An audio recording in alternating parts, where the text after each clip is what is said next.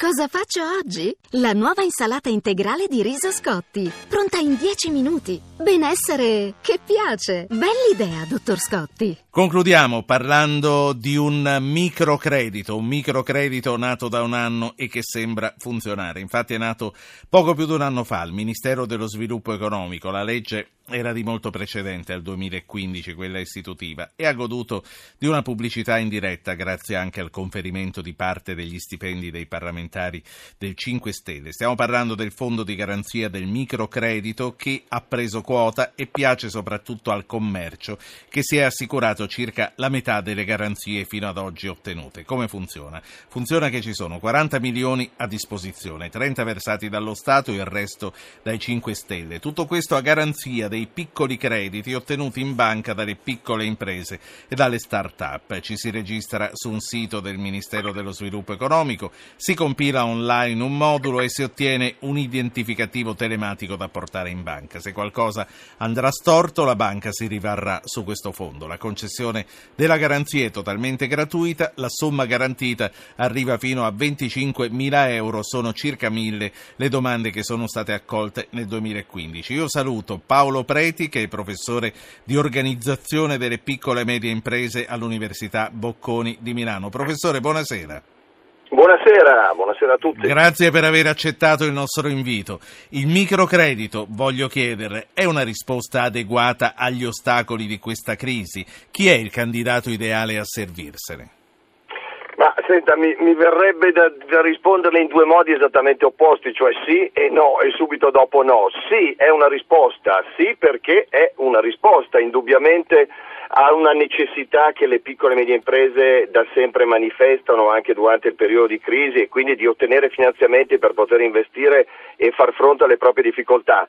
No, perché è una risposta molto limitata, quindi eh, ottimisticamente benvenga, qualunque mossa vada nella direzione di dare una mano a questi nostri grandi piccoli imprenditori. Eh, purtroppo è una goccia eh, nel deserto, eh, io immagino, non mi ci sono mai trovato, ma credo che nel deserto anche una goccia d'acqua dopo eh, giornate intere di, di, arsura faccia piacere, certo non possiamo dissetarci completamente sì. e questa è la situazione. Io vorrei sapere anche che cosa ne pensano i nostri ascoltatori, c'è tanta gente in macchina che ci sta ascoltando anche mentre sta tornando dal lavoro, magari hanno avuto esperienze di crediti richiesti, non ottenuti, potrebbero anche servirsi di queste opportunità. Professor Preti, come mai le start-up hanno comunque difficoltà ad affermarsi o anche più semplicemente a sopravvivere? Vi faccio fare solo un piccolo velocissimo passo indietro. Noi abbiamo due in Italia due grandi risorse a livello economico. Eh, L'Italia vive una crisi economica come molto del, del mondo occidentale, ma abbiamo, nonostante la crisi, due grandi risorse. La piccola e media impresa capace di esportare, capace di innovare continuamente, anche in questo lungo periodo di crisi, le start-up fanno a pieno titolo parte di questo segmento dimensionale, dall'altra parte abbiamo un risparmio delle famiglie che è storico, siamo secondi come capacità di risparmio solo al Giappone, ai giapponesi, e non si è intaccata durante la crisi questa capacità di risparmio relativamente alla, alla capacità di reddito, ovviamente. E questi due polmoni della nostra economia fanno fatica a dialogare.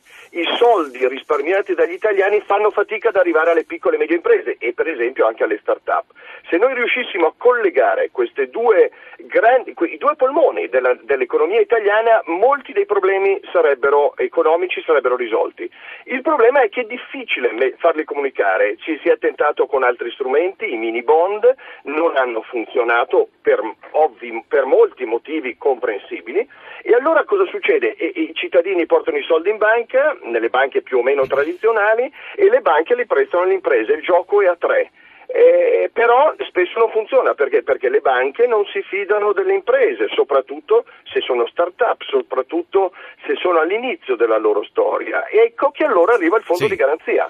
E, ecco questo, e, questo, da questo punto di vista è una risposta perché le banche non possono ignorarlo questo fondo di garanzia. Se l'imprenditore arriva con il codice della garanzia, certo, la banca lo deve, certo, lo deve servire. Certo. E, Però le aggiungo, sì. le aggiungo, se permette, che nella mia storia non ho mai creduto il credito, il mancato credito, un vincolo realmente insormontabile per i veri imprenditori.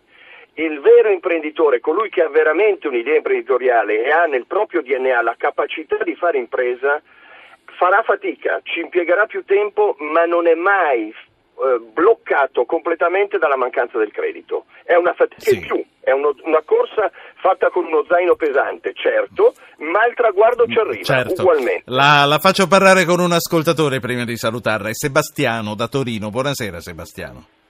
Buonasera, buonasera. Prego. Dunque, io intervengo da Torino, mi occupo di edilizia e carpenterie metalliche in un'azienda familiare che conduco da 35 anni ed oltre. Sì. Ehm, sono stato anche presidente della CNA regionale, sì. quindi conosciamo perfettamente i problemi del, del settore delle piccole imprese. Sì. E le dico che il, chiaro che il, il, il microcredito può essere una risposta relativamente, come dire, eh, trasferibile alle imprese che, che, noi rappresentiamo, in quanto comunque molto limitata, come diceva prima il professore Preti, sì, esatto. certo. È limitatissima, può servire chiaramente che è una goccia nel deserto, può servire anche quella.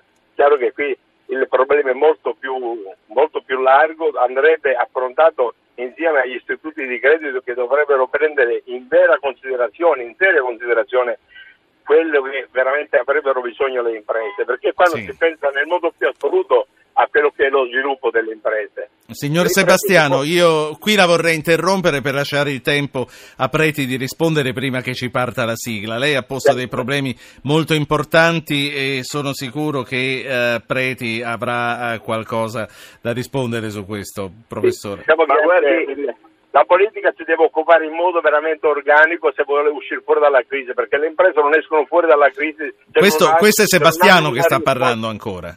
Sì, la saluto, ha... grazie. Professor Preti, a lei. Allora, due cose per chiudere. Primo, Sebastiano non lo conosco, ma è il rappresentante di una, eh, di una categoria di persone, gli imprenditori, che stanno facendo molto fatica, ma senza dei quali questo paese va realmente a picco dobbiamo aiutare queste persone in tutti i modi. E il primo modo, ed è la mia seconda e conclusiva risposta, il primo modo è tener conto che questo è un paese non della Fiat, non delle grandi imprese, ma è un paese di piccole imprese e il governo deve in ogni legge, non solo nel credito, tener conto che la piccola impresa è diversa dalla grande, sembra una banalità dirlo, ma purtroppo molte leggi sembrano fatte su misura per la grande, che assumendo un nuovo dipendente può far fronte a quella, a quella nuova incombenza. Una piccola non può assumere un dipendente per far fronte a una nuova burocrazia, a una nuova incombenza, a una nuova legge. Bisogna pensare che la stragrande maggioranza del PIL, la stragrande sì. maggioranza dei posti di lavoro è nelle piccole e il governo deve difendere questa richiesta. È partita la sigla, professore, mi dica solo una cosa, allora lei a queste garanzie per il microcredito di 25 mila euro ci crede fino a un certo punto, è questo? In al- esatto, in alcuni casi possono essere anche 35 mila euro, però è troppo poco, capisce? È troppo poco. Grazie, grazie a Paolo Preti che è professore di organizzazione della piccola e media impresa all'Università Bocconi di Milano.